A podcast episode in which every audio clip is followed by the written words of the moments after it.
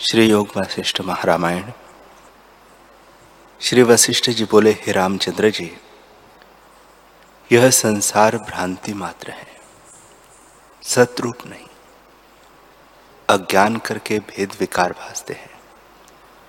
वास्तव में न कोई बंध है, न मोक्ष है, और न कोई बंध करने वाला है। सब इंद्रजाल के नाई मिथ्या भ्रम से भासते हैं।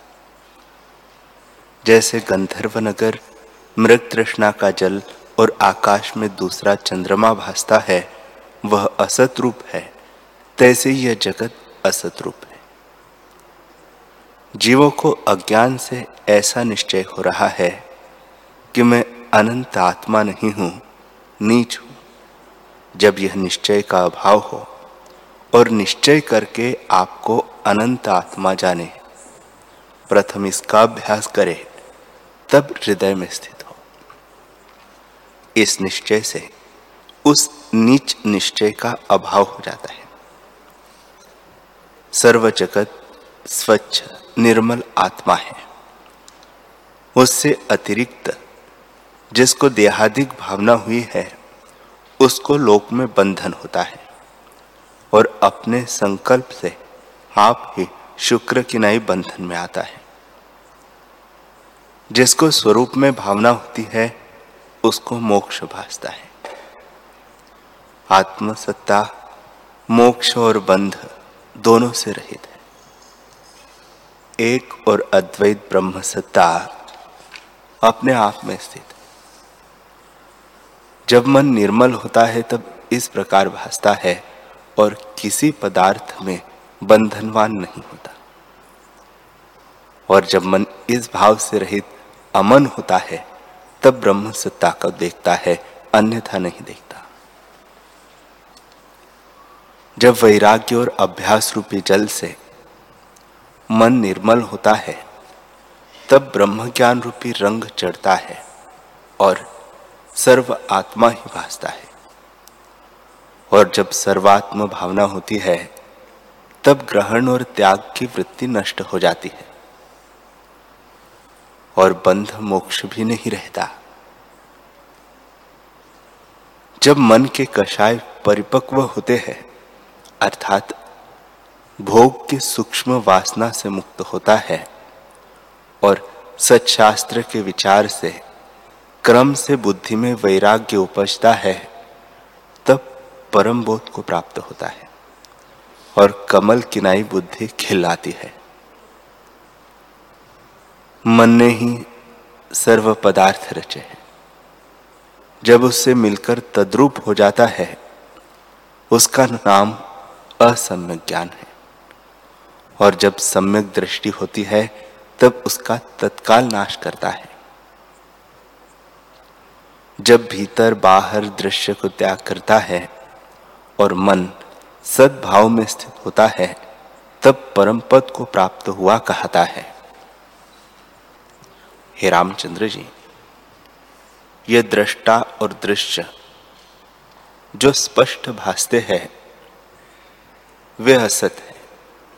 उन असत के साथ तन्मय हो जाना यह मन का रूप है। जो पदार्थ आदि अंत में न हो और मध्य में भासे, उसको असत रूप जानी। सो यह दृश्य आदि में भी नहीं उपजा और अंत में भी नहीं रहता। मध्य में जो भासता है, वह सतरूप है। अज्ञान से जिसको यह सद भासता है, उसको दुख की प्राप्ति होती है। आत्म भावना बिना दुख निवृत्त नहीं होता। जब दृश्य में आत्म भावना होती है, तब दृश्य भी मोक्षदायक हो जाता है। जल और है, तरंग और है, यह अज्ञानी का निश्चय है। जल और तरंग एक ही रूप है, यह ज्ञानी का निश्चय है। नाना रूप जगत अज्ञानी को भासता है, उससे दुख पाता है और ग्रहण और त्याग की बुद्धि से भटकता है। ज्ञानी को सर्व आत्मा भासता है और भेद भावना से रहित अंतर्मुख सुखी होता है। हे रामचंद्र जी, नानात्व मन के फुरने से रचा है और मन का रूप है। अपने संकल्प का नाम मन है स्व असत रूप है। जो असत विनाशी रूप है, उसको सत मानने से क्लेश होता है। जैसे किसी का बांधव परदेश में, परदेश से आता है और उसको वह नहीं पहचानता। अतः उसमें राग नहीं होता।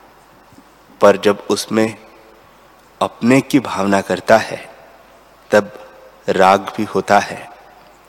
तैसे ही जब आत्मा में अहम प्रतीति होती है और देह आदिक में नहीं होती, तब देह आदिक दुख स्पर्श नहीं करते। और जब देहादिक में भावना होती है, तब स्पर्श करते। हैं हे रामचंद्र जी, जब शिव तत्व का ज्ञान हो, तब कोई दुख नहीं रहता। वह शिव दृष्टा और दृश्य के मध्य में व्यापक है। उसमें स्थित होकर मन शांत हो जाता है।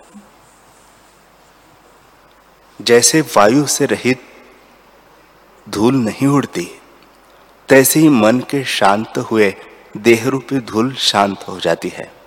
और फिर संसार रूपी कोहरा नहीं रहता।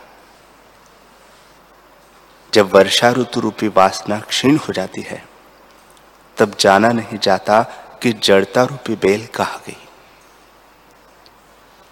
जब अज्ञान रूपी मेघ शांत होता है, तब तृष्णा रूपी बेल सूख जाती है और हृदय रूपी पवन से मोह रूपी कुहिरा नष्ट हो जाता है।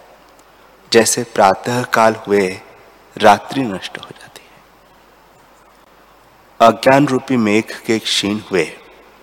देह अभिमान रूपी जड़ता जानी नहीं जाती कि कहा गई। जब तक अज्ञान रूपी मेघ गरजता है, तब तक संकल्प रूपी मोर नृत्य करते हैं।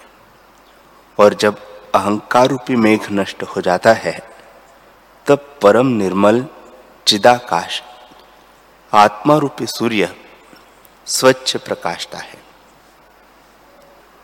जब मोह रूपी वर्षा काल का अभाव होता है, तब ज्ञान रूपी शरत काल में दिशा निर्मल हो जाती है और आत्मा रूपी चंद्रमा शीतल चांदनी से प्रकाशता है,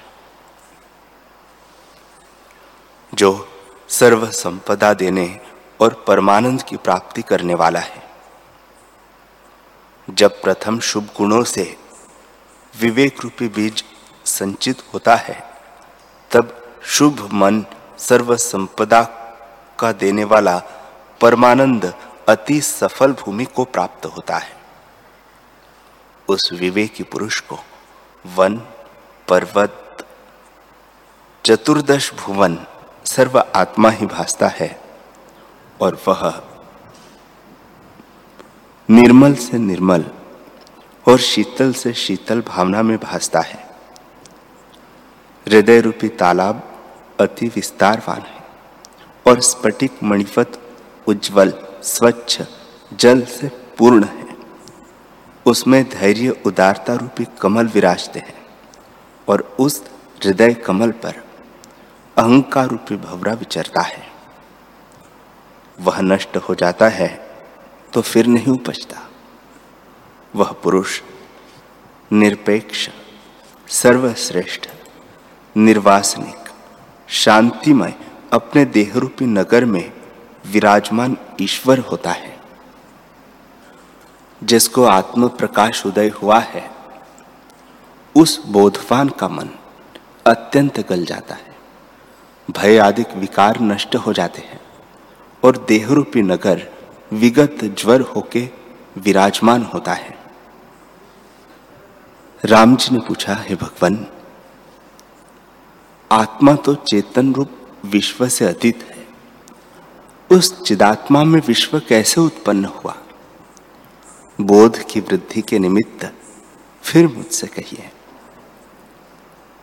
श्री वशिष्ठ जी बोले, हे रामचंद्र जी, जैसे सोम जल में तरंग अव्यक्त रूप होते हैं, परंतु त्रिकालदर्शी को उसका सद्भाव नहीं रहता और उनका रूप दृष्ट मात्र होता है। तैसे ही आत्मा में जगत संकल्प मात्र है। जैसे आकाश सर्वगत है, परंतु सूक्ष्म भाव से नहीं दिखता है। तैसे ही आत्मा निरंश, निराकार, सर्वगत और सर्वव्यापक है। परंतु लखा नहीं जाता। अव्यक्त और अच्युत रूप है। उस आत्मा में जगत ऐसे है, जैसे कोई थंभ हो और उसमें शिल्पी कल्पना करे कि इतनी पुतलियाँ इसमें है। सो वह क्या है? कुछ नहीं। केवल शिल्पी के मन में फुर्ती है। तैसे यह जगत आत्मा में मन रूपी शिल्पी ने कल्पा है। सो आत्मा का आधार है और आत्मा के आश्रय आत्मा में स्थित है और आत्मा कदाचित उससे स्पर्श नहीं करता। जैसे मेघ आकाश के आश्रय आकाश में स्थित है, परंतु आकाश उससे स्पर्श नहीं करता, तैसे ही आत्मा अस्पर्श है और सर्वत्र पूर्ण है, परंतु हृदय में भासता है। जैसे सूर्य का प्रकाश सब ठोर व्यापक है, परंतु जल में प्रतिबिंबित होता है और पृथ्वी, काष्ठ इत्यादि में प्रतिबिंबित नहीं होता। तैसे ही आत्मा का देह, इंद्रिय और प्राणों में प्रतिबिंब नहीं पड़ता, हृदय में भासता है।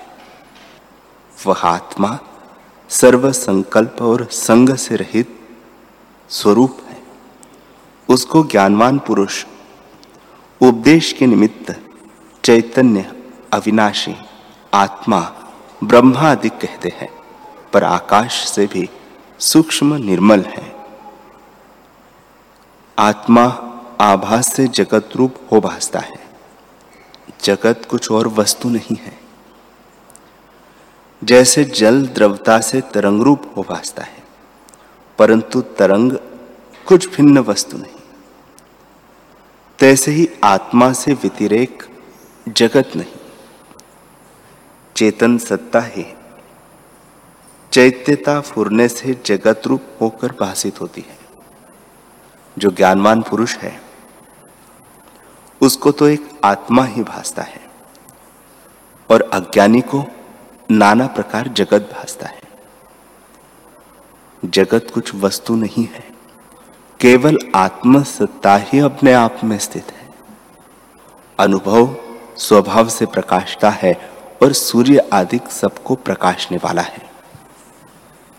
सब स्वादों का स्वाद वही है और सब भाव उसी से सिद्ध होते हैं। वह सत्ता उदय, अस्त और चलने, न चलने से रहित है। वह न लेता है, न देता है। अपने आप में स्थित है। जैसे अग्नि लपट रूप और जल तरंग रूप हो भासता है, तैसे ही आत्मसत्ता जगत रूप होकर भासती है। और जीव अपने संवेदन फुरने से नाना प्रकार के संकल्प से विपर्य रूप देखता है कि यह पदार्थ है, यह मैं हूँ, यह और है इत्यादि। पर जब अपने को अपने आप को वह जानता है, तब अज्ञान भ्रम उसका नष्ट हो जाता है। जैसे वृक्ष में बीज सत्ता परिणाम से आकार के आश्रय बढ़ जाता है, तैसे ही आत्मसत्ता में चित्त संवेदन फुरता है। फुरना जो आत्मसत्ता के आश्रय विस्तार को प्राप्त होता है, सो संकल्प रूप है और उसमें जगत की दृढ़ता है। जैसे संवेदन फुरता है, तैसे ही स्थित होता है। उसमें नीति है कि जो पदार्थ जिस प्रकार हो, सो तैसे ही स्थित है, अन्यथा नहीं होता। जैसे वसंत ऋतु में रस अति विस्तार पाता है, कार्तिक में धान उपजते हेम ऋतु में जल पाषाण रूप हो जाता है। अग्नि उष्ण है, बर्फ़ शीतल है। इत्यादि जितने पदार्थ रचे हैं, वैसे ही वे सब महाप्रलय पर्यंत स्थित है। अन्यथा भाव को नहीं प्राप्त होते। जगत में चतुर्दश प्रकार के भूत जात हैं। पर उनमें जिनको आत्मज्ञान प्राप्त होता है, वे ही शांत रूप आत्मा पाके आनंदवान होते हैं। और जिनको प्रमाद है, वे भटकते हैं और जन्म मरण को प्राप्त होते हैं। जैसे जैसे कर्म वे करते हैं, तैसी तैसी गति पाते हैं और आवागमन में भटकते भटकते यम के मुख में जा पड़ते हैं। जैसे समुद्र में तरंग उपज कर लय हो जाते हैं, तैसे जन्म जन्म उपजते हैं, मरते जाते हैं उन्मत्त किनाई प्रमादी भ्रमते हैं। श्री वशिष्ठ जी बोले, हे रामचंद्र जी, इस प्रकार जगत की स्थिति है, सो सब चंचल आकार और विपरीत परिणाम रूप है। जैसे समुद्र में तरंग चंचल रूप है, तैसे ही जगत की गति चंचल है। आत्मा से जगत स्वतः उपजता है। किसी कारण से नहीं होता। और पीछे कारण कार्य भाव हो जाता है, और वही चित्त में दृढ़ भासता है, आत्मा में यह कोई नहीं। जैसे जल से तरंग स्वाभाविक उठकर लय हो जाते हैं, तैसे ही आत्मा में स्वाभाविक जगत उपज के लय होते हैं। जैसे ग्रीष्म ऋतु में तपन से मरुस्थल जल की नहीं स्पष्ट भासता है, पर जल कुछ भी नहीं है। और जैसे मद से मत्त पुरुष को आपको और का और जानता है, तैसे ही पुरुष आत्मरूप है। चित्त से आपको देवता, मनुष्य आदि शरीर जानते हैं और कहते हैं, हे रामचंद्र जी, यह जगत आत्मा में न सत है, न असत है। जैसे सुवर्ण में भूषण है, तैसे ही मूढ़ जीव आपको आकार मानते हैं। इससे तुम दृश्य को त्याग के दृष्टा में स्थित हो। और जिससे शब्द, स्पर्श, रूप, रस, गंध आदि सबको जानता है, उसी को आत्म ब्रह्म जानो। वह सर्व में पूर्ण स्थित स्वच्छ और निर्मल है। आत्मसत्ता में एक अद्वैत कल्पना कुछ नहीं। जब तक आत्मा से भिन्न कुछ वस्तु भासती है, तब तक वासना उसकी ओर धावती है। हे रामचंद्र जी, आत्मा से व्यतिरेक कुछ सिद्ध नहीं होता। तो किसकी वांछा करे? किसका अनुसंधान करे और किसका ग्रहण त्याग करे? आत्मा को इप्सित, अनिप्सित, इष्ट, अनिष्ट आदि कोई विकार विकल्प स्पर्श नहीं करता। और कर्ता, करण, कर्म तीनों की एकता है। न कोई आधार है, न आधेय है। द्वैत कल्पना असंभव है और अहम तुम आदि कुछ नहीं, केवल ब्रह्म सत्ता स्थित है। ऐसे जान के। सर्वदा निर्द्वंद्व होकर सर्व संताप से रहित कार्य में प्रवृत्त हो जाओ। पूर्व जो तुमने कुछ किया और नहीं किया, उस करने और न करने से तुमको क्या सिद्ध हुआ? और पाने योग्य कौन पद पाया? और भूतों की गिनती में क्या बात है? तुम आपको हृदय में अकर्ता की भावना करो और बाहर से इंद्रियों से जगत के कार्य करो। जब स्थिरता रूपी समुद्र में तुम्हारी वृत्ति धैर्यवान होगी, तब शांतात्मा होंगी। पर दृश्य जगत में तो दूर से दूर भी गए हृदय में शांति नहीं होती। जहाँ चाहे वहाँ जावे और चाहे जैसे पदार्थ पाने का यत्न करे पर उसके पाए से भी शांति प्राप्त न होगी। जगत के सर्वदृश्य पदार्थ त्याग कर, जो शेष अपना स्वरूप रहता है, वही चिदात्मा है। उसमें स्थित हुए से शांति प्राप्त होगी। श्री वशिष्ठ जी बोले, हे रामचंद्र जी, इस प्रकार जो ज्ञानी पुरुष है, उसमें कर्तव्य भाव भी दृष्टि आता है और हिंसा आदि तामसिक कर्म भी करते हैं तो भी स्वरूप के ज्ञान से वे अकर्ता ही हैं। उन्होंने कदाचित कुछ नहीं किया। और जो मूढ़ अज्ञानी है, वे जैसा कर्म करते हैं, वैसा ही फल भोगते हैं। मन में सत्य जान के, जिस पदार्थ के ग्रहण की इच्छा करता है, सो फुरना वासना रूप होता है। उसी सद्भाव फुरने का नाम कर्तव्य है और उसी चेष्टा से फल की प्राप्ति होती है। जिस पदार्थ को सत्य जान के वासना फुरती है, उसका अनुभव होता है। शरीर करे अथवा न करे, पर जैसी वासना मन में दृढ़ होती है, वह शुभ हो अथवा अशुभ, उसी के अनुसार दृश्य भासाता है। शुभ से स्वर्ग भासता है और अशुभ से नरक भासता है। जिस पुरुष को आत्मा का अज्ञान है, यद्यपि वह प्रत्यक्ष करता है तो भी अनेक कर्म के फल को अनुभव करता है। और जो ज्ञानवान है, उनके हृदय में पदार्थों का सद्भाव और वासना दोनों नहीं होते। क्योंकि उनमें कर्तव्य का अभाव है। यद्यपि वे करते हैं तो भी कर्तव्य के फल को नहीं प्राप्त होते। और संसार को असत्य जानते हैं। केवल शरीर का स्पंद मात्र उनका कर्म है। हृदय से बंधनवान नहीं होते। पूर्व के प्रारब्ध से सुख, दुख, फल उनको प्राप्त भी होता है, परंतु वे आत्मा से भिन्न उनको नहीं जानते। वे ब्रह्म ही देखते हैं और जो अज्ञानी है, वे अवयव के स्पंद में आपको कर्ता मानते हैं और उसके अनुसार सुख, दुख भोगते और मोह को प्राप्त होते हैं। जिनका मन अनात्म भाव में मग्न है वे अकर्ता हुए भी कर्ता होते हैं और मन से रहित केवल शरीर से किया हुआ कर्म किया भी न किया है।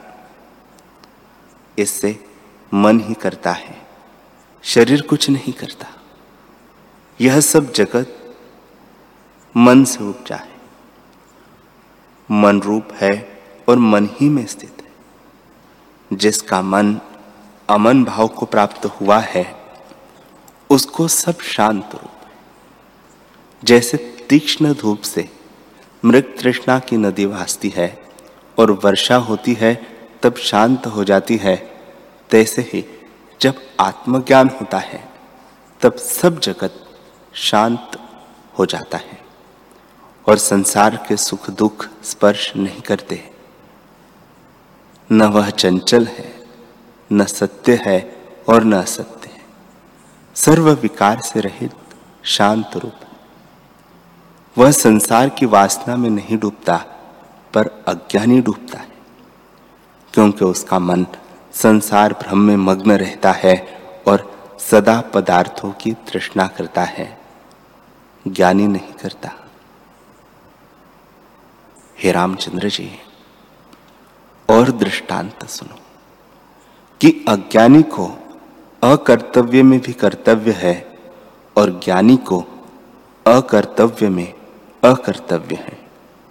जैसे कोई पुरुष शैया पर सोया हो और स्वप्न में गिर करके दुख पावे तो वह अकर्तव्य में कर्तव्य हुआ। और जैसे समाधि में स्थित होकर गड्ढे में गिरा है, पर उसको सर्व शांत रूप है, यह कर्तव्य में भी अकर्तव्य क्योंकि शैया पर सोया था, उसका मन चंचल था, इससे अकर्तव्य में उसको कर्तव्य हुआ और दुख का अनुभव करने लगा और दूसरे को सुख का अनुभव हुआ। इससे यह निश्चय हुआ कि जैसा मन होता है, तैसे ही सिद्धता प्राप्त होती है। तुम भी असंसक्त होकर कर्म करो, तब अकर्ता हो रहोगे। जो कुछ जगत भासता है, वह आत्मा से व्यतिरेक नहीं। जिसको यह निश्चय होता है, उस ज्ञानवान को सुख दुख स्पर्श नहीं करते।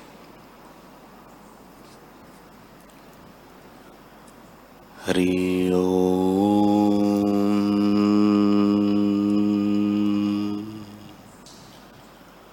हरि